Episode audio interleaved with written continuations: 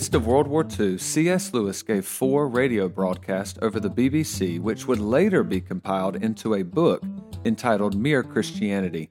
This book inspired my journey to know why I believe what I believe. Welcome to Bare Christianity.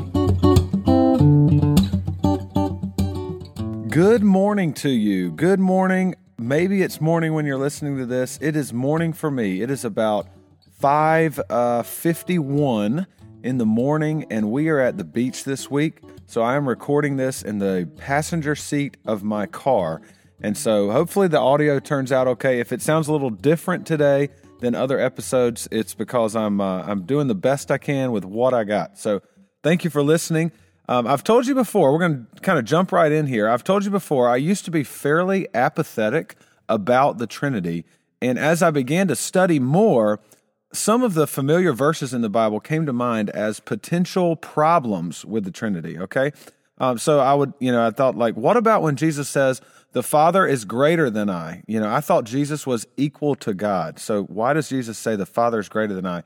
Why does Jesus submit to the Father's will? If Jesus is God, why does he submit to the Father's will? Why does Jesus pray to the Father? You know, if if Jesus is God himself, why does he have to pray to anybody? Uh, so I had all these, you know, questions. And then as I started studying the Trinity, I would, I, you know, I love listening to debates. And so as I was listening to debates, I, you know, I, I came across even more questions, concerns, um, I'll put it in air quotes, problems with the Trinity. And so that's what we're going to talk about in the next few episodes. So the Bible says, you know, like in the debates, what was brought up is the Bible says Jesus grew in wisdom and stature. So, you know, I thought God was omniscient, that he they already knows everything. So how can Jesus grow in wisdom?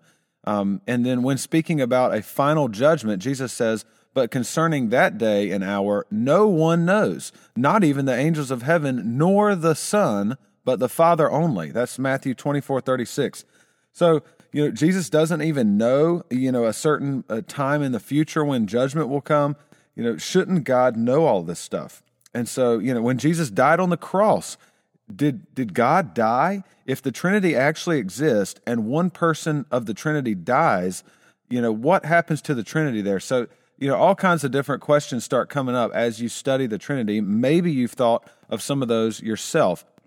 Hopefully, in previous episodes, I've been able to explain the basic Christian beliefs about the Trinity.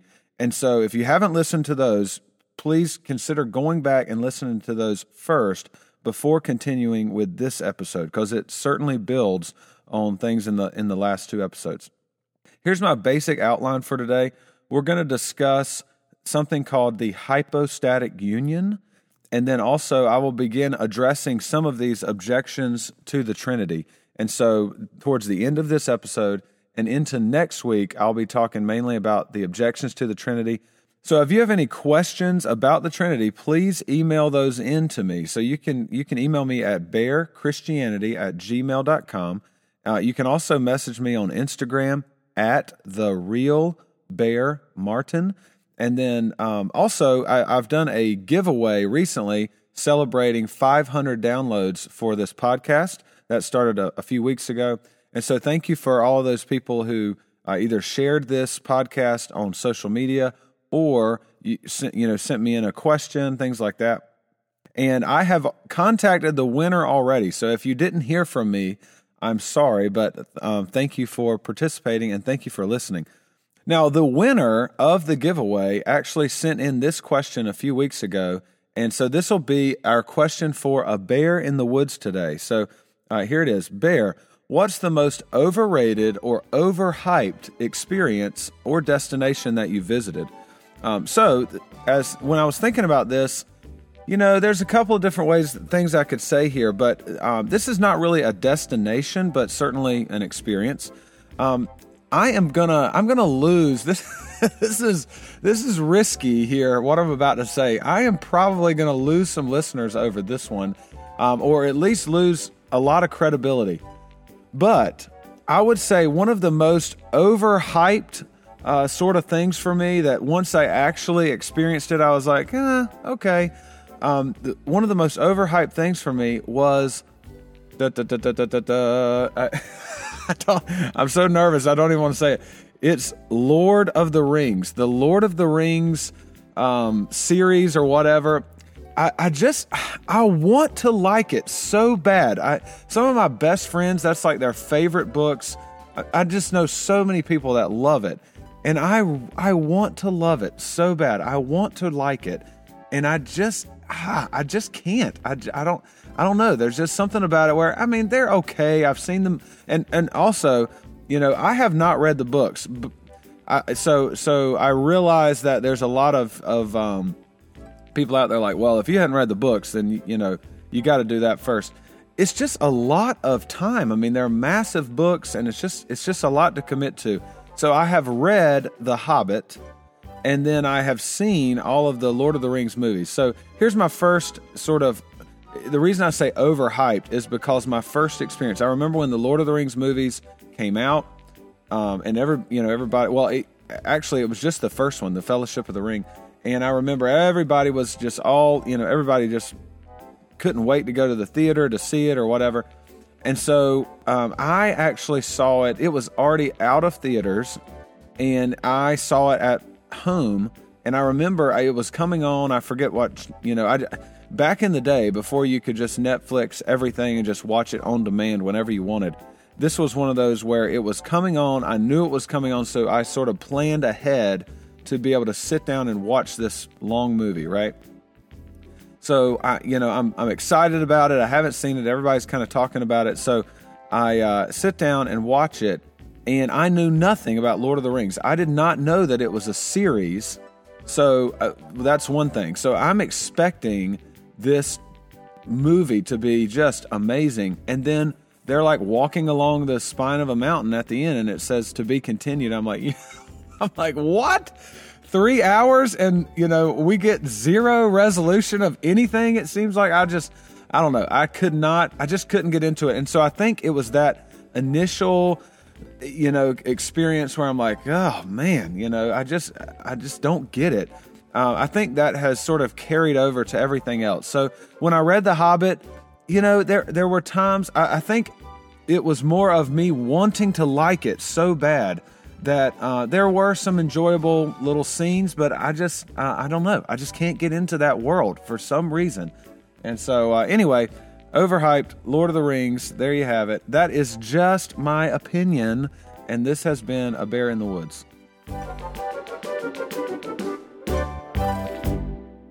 Okay, so let's review just a few things I've talked about in previous episodes.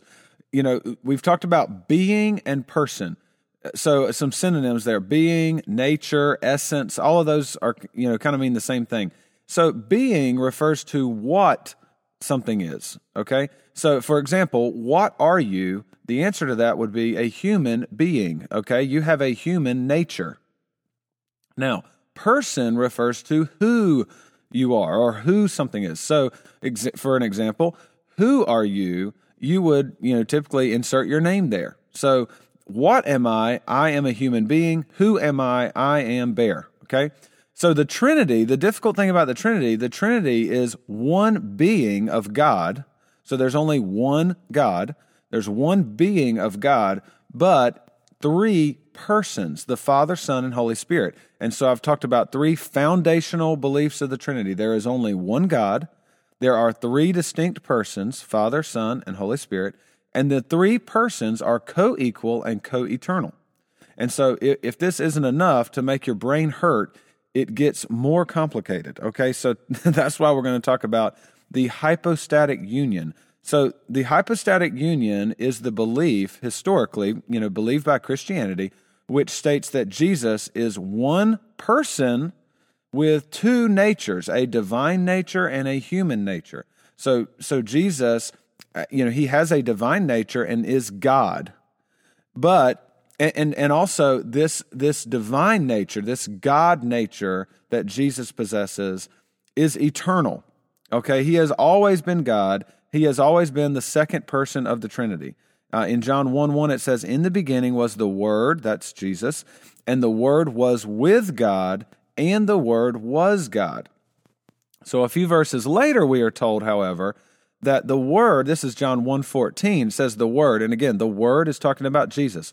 The Word became flesh and dwelt among us, and we have seen his glory, glory as of the only Son from the Father, full of grace and truth. So notice here, Jesus became flesh. So he took on a human nature. So Jesus has always been God eternally. He has a, a God nature, a divine nature eternally. But he took on, at a certain point in time, Jesus took on, he became flesh. He took on a human nature.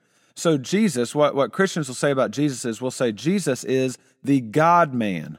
He's truly God and truly man. Fully God and fully man.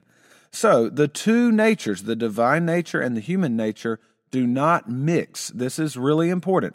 They do not form some sort of new kind of nature. Okay, so think about like an artist with different colors. You've got two distinct colors, but then when you mix those colors, it becomes a third color. That is not what happens with Jesus. The, the two natures are still separate. And so he has a divine nature and a human nature. He's not some sort of new mixture of and and becomes a, a whole separate uh, being. He he just has those two natures, divine nature, human nature. So this means that the person of Jesus can, because again, it's the hypostatic union says Jesus is one person with two natures, a divine nature, which he's always had eternally, and he, he became flesh. He took on a human nature. So the one person of Jesus can have the attributes of both natures. So Jesus can be omniscient, that means he knows everything, and ignorant. And I, you know, I'm, I'm using ignorant in a um, not in a bad sense, but just um, he he can learn things. Okay, so his divine nature knows everything. His human nature learns. Um, he can be omnipotent, meaning all-powerful, and weak. His divine nature is all-powerful. He's God. His human nature is weak, tired, hungry, those sorts of things. Also, Jesus, the one person, can be omnipresent. That means existing everywhere, you know, not limited by space and time. He's God, and so he's omnipresent. But his human nature is limited in space and time. He has a physical body. His human nature contains a physical body. He he walked on this earth. And so in, in that regard, he's limited in space and time. So the one person of Jesus can have both sets of attributes. That's really, really important. And if you need to like pause it and just sort of ponder on that for a second, that's okay. It's it's really important that you get that down. And why is it so important? Well, Jesus, as the God-man, is able to e- explain God to us. And so, like, for instance, a human and a dog are two different beings. They, you know, a, a human has a human nature, and the dog has a dog nature, okay? So their their beings, their nature is different. So their ability to communicate is limited. For, you know, try teaching your dog to do your kids' math homework. You know, it's just, it's not going to happen. And there is an even greater divide between God's nature and human nature. Therefore, our knowledge and communication with God is limited. Now, it's not limited from God's end, okay? God is not limited. He's not limited in his understanding of us, but we are limited in our understanding of God. And so Jesus, the God-man, bridges that gap. You know, I've mentioned John one one and John one fourteen, and now John one eighteen. So at the at the closing of this sort of prologue to John's gospel, it says this: no one has ever seen God. Then it, then it says the only God, or, or some translations, and there's there's a there's a lot here, but some translations will say the only Son. So this is talking about Jesus here, the only God or the only Son who is at the Father's side. He has made him known. So basically this is saying Jesus, who who takes on flesh and becomes the God-man, G- we are able to know more about God because of Jesus. Jesus sort of explains God to us. He takes on a human form so that he can better explain, you know, God to us. And so that's that's a really important, you know, aspect. You know, why is it important that that God um, that the second person of the Trinity, Jesus, becomes flesh. He explains God to us. Also, it's important because mankind needs a perfect man as their substitute for sin. So Romans five talks about man having a sinful nature because of the sin of Adam. Now, there's going to be a lot more on this. It's called original sin. We're going to talk a lot more about that in later episodes. But everybody has a sinful nature because of the sin of Adam and Eve. However, we are guilty of sin because of our own sinful desires and actions. Okay, that, so don't think this idea of original sin somehow excuses you from, from your own sin. Uh, the Bible never gives us any room to use Adam and Eve as an excuse for our sin. But in Romans five, it says, just as sin entered the world through Adam, you know, forgiveness of sin is provided by Jesus Christ. And for, you know, even more information on this, see episode, or not see, listen to episode four on the Passover lamb and the scapegoat. And there's a lot more on that. Now, you know, so so it's important because Jesus sort of bridges that gap between God and man and helps explain God to us. Also, Jesus, as the God-man, is able to be our substitute for sin. And then also, we can turn to Jesus as one who knows what we are going through in our struggles. Jesus was truly man. He he lived a, a true human life. And so he was tempted to sin. He was hungry, thirsty, tired, sorrowful. He was stressed. You know, he, he was betrayed by a friend. He lost loved ones. He was rejected by his own family. I mean, he lived a human life. He is truly God, but also truly man. And so we, you know, when we come to Jesus with our own struggles in life, it's not as if he, he's just some sort of transcendent God that demands our worship without any sort of, you know, empathy with us. No, the the beautiful thing, the the way that God's love is is demonstrated so much is that God became flesh. Again, John one fourteen says, the Word became flesh and dwelt among us. And so God sort of identifies with us in our struggles. So we have someone we can go to who knows what we are going through. Now, a, a major moment for me in discovering the true Jesus of the Bible was realizing this, that Jesus was truly man.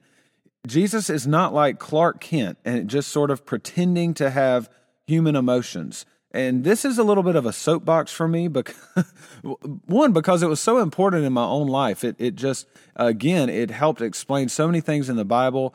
Um, God just became even more beautiful to me, even more loving, all that stuff that I knew about God. It became more real for me when I realized that Jesus is not like Clark Kent.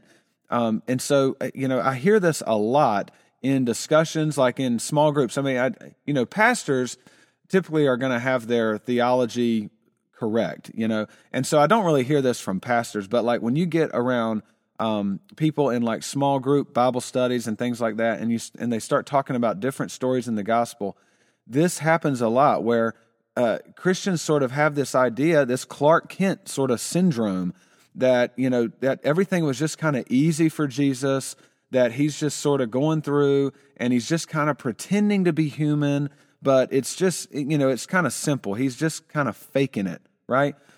But no, that, that's not true. Jesus is truly divine. He's fully God, but he's also fully man. So yeah, he walks on water. Um, sometimes, you know, we're, we are told that he knew the thoughts of the people around him.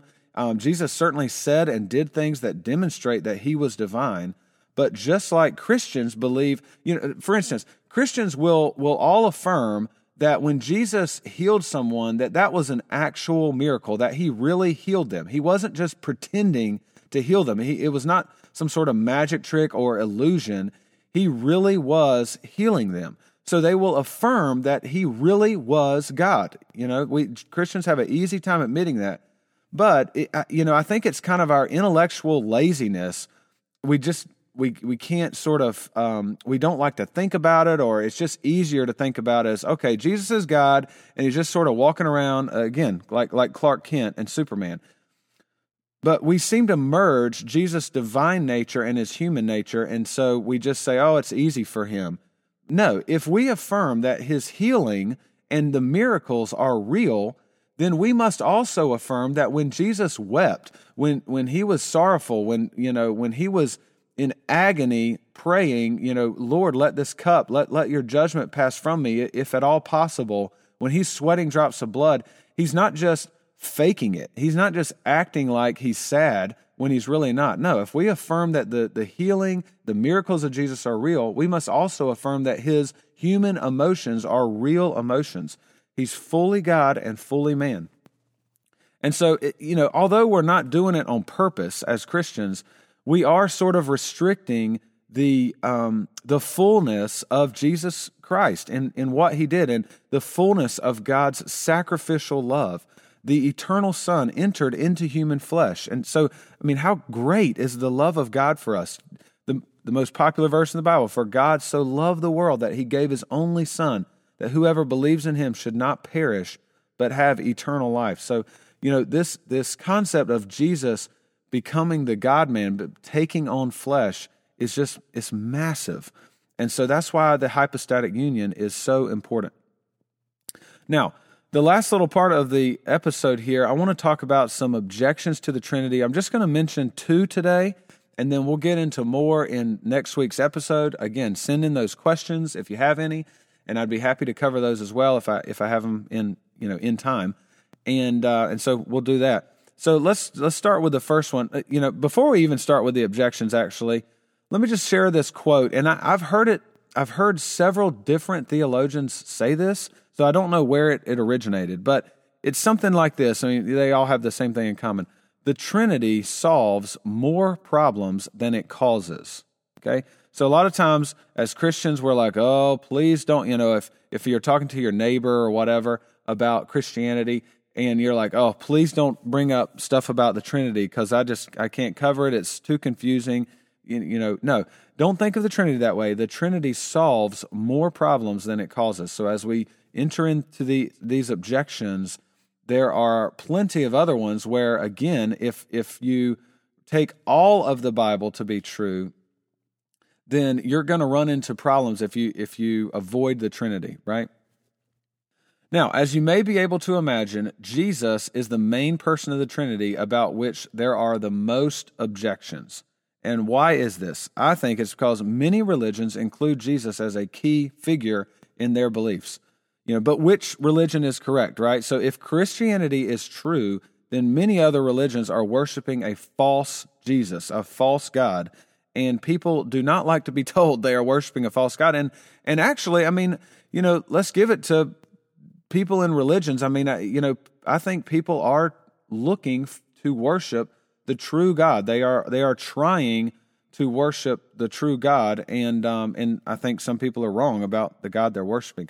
And so that's why Jesus is a, a huge deal. You've got to get Jesus right. I think Jesus is is probably the most um, the the most challenging person of the Trinity, you know, intellectually to kind of wrap our head around.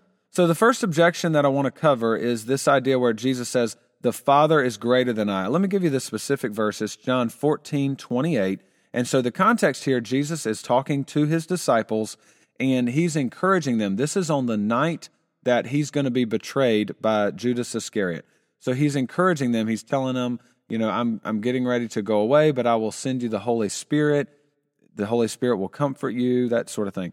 And so Jesus says this, John fourteen twenty-eight, I am going away, and I will come to you. If you loved me, you would have rejoiced, because I am going to the Father, for the Father is greater than I. So if Jesus is truly God, and the Trinity states that Jesus is co-equal and co-eternal with God, then why does Jesus say this? The Father is greater than I. There's a few different reasons for this. You know, one, there's a there's two ways of viewing the Trinity. There's the ontological Trinity, which basically the easiest way to think about it is the Trinity as it exists if there was never uh, any sort of creation or anything like that. Just how did God exist in Trinity form, you know, before creation or anything like that, in eternity past? Okay, in that sense, the Father, the Son, and the Holy Spirit are in an equal uh, sort of relationship with each other, and they make up the one true God. Another way of viewing the Trinity is called the economic Trinity, and that is, how does the, the persons of the Trinity function in creation, salvation, you know, the different acts of God that we see in the Bible? And so in the economic Trinity, the Father is the one who plans, the Son executes that plan, and then the Holy Spirit um, makes application of what the, the Father has planned and the Son has done. And so they all three take these different roles, and so the Father is the head of that. The, the Son submits to the Father's plan. And so from an economic Trinity standpoint, there are different roles that are taken. However, the three persons of the Trinity are not, um, they're, they're, they're still co-equal. Uh, another way of looking at this verse, it says, if you loved me, Jesus is talking to the disciples, if you loved me, you would have rejoiced because I am going to the Father, for the Father is greater than I.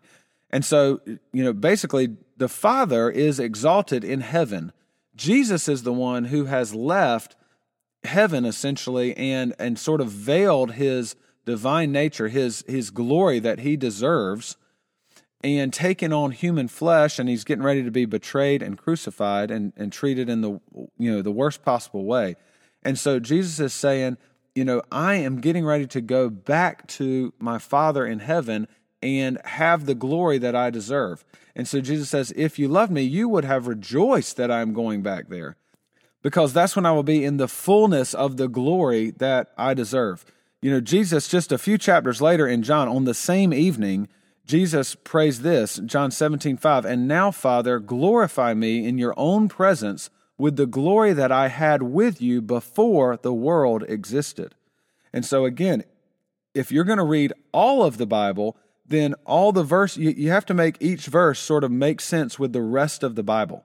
And so just because Jesus says the Father is greater than I, you can't, and this is what critics always try to do. They want to go into these specific little verses, take out a little piece, and then just build everything about their beliefs on that piece. No, what, what Christians are trying to do, Trinitarians are trying to do, is to read all of the Bible and then say, okay, th- the Bible is what God's revealing to us, and so how do we make sense of all of this? And so Jesus, in some instances, says that the Father is greater than I, yet he he also prays, you know, this book, this gospel is written by the same author, and it's just a few chapters later where Jesus is saying, you know, Father, glorify me in your own presence with the glory I had with you before the world existed. So this concept that Jesus is just a, a man, just a prophet, not really God, you know, that sort of thing, it, it doesn't it doesn't hold if you believe all of the Bible. So the second objection here is kind of along the same lines, and it's, why does Jesus submit to the Father's will? If Jesus is God, then he shouldn't have to submit to anybody. And so uh, the specific verse that, that's usually talked about is Matthew twenty-six thirty-nine. And it says here, this is Jesus praying in the Garden of Gethsemane. This is right before he's going to be betrayed by Judas and then crucified. And so it says this, and Jesus, going a little farther, he fell on his face and prayed, saying, my Father, if it be possible, let this cup, and cup here is referring to judgment, the wrath of God for sin, let this cup pass from me. Nevertheless, not as I will, but as you will. So Jesus is saying, Father, not my will, but your will be done.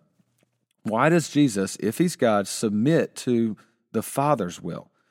Well, Jesus' submission here does not destroy his co-equality with the Father. Again, we're, you know, this is where people are mixing up person and nature or or being. So there is one God in three persons, the Father, Son, and Holy Spirit. And so the Father, Son, and Holy Spirit are equal in their being.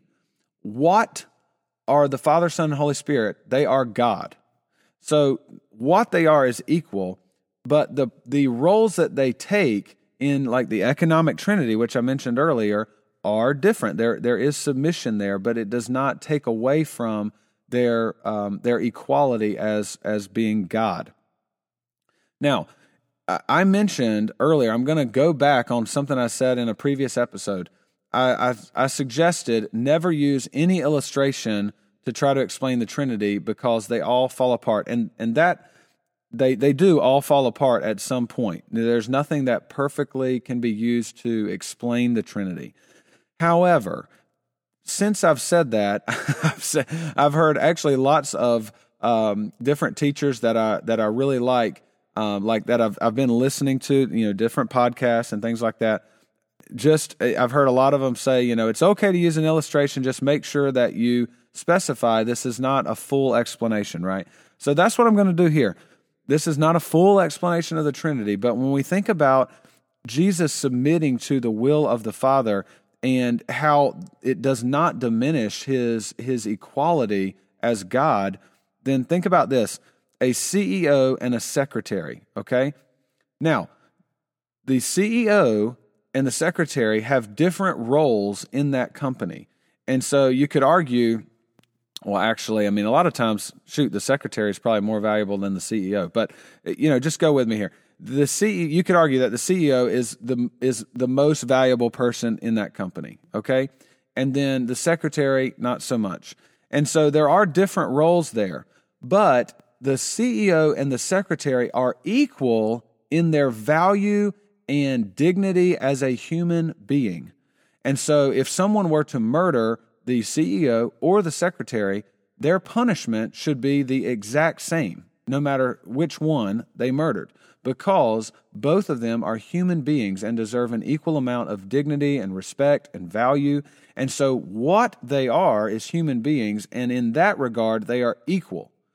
But who they are, the, you know, the C E O and the secretary, that they are not equal in those roles. The secretary should submit to the C E O. If the C E O says, you know, I want you to call this person and schedule a meeting, then a good secretary would do that.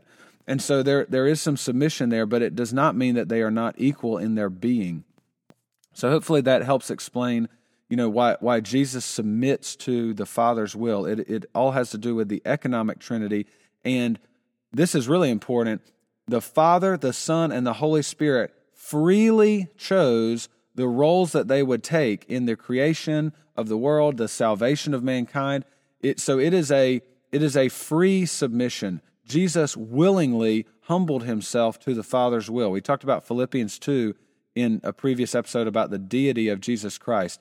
And so he's equal with God the Father, yet humbles himself and, and is obedient to the Father's will. And so that's that's how you would answer these. Now, hopefully, as we've discussed these two objections to the Trinity, hopefully you were already sort of thinking along the same lines that I was, you know, um, given the explanations I gave earlier in the episode. So hopefully you're starting to see, okay, this is how we make sense of of a lot of these sort of, uh, again, in air quotes, problem passages in the Bible when we're thinking about the Trinity. So I really hope that helps you out. More objections to the Trinity will be covered next week, so make sure you send in those emails. And then for a closing verse, this is one of the main things I'm going to cover next week.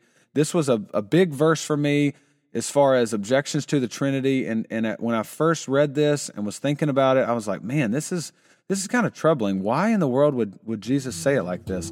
It's Mark ten eighteen, and Jesus said, this is to the rich young ruler. And uh, he, he, basically, the rich young ruler comes up and says, good teacher, and then, you know, what must I do to inherit eternal life? And Jesus says this, why? This is Mark ten eighteen. Why do you call me good? No one is good except God alone. Why would Jesus say that?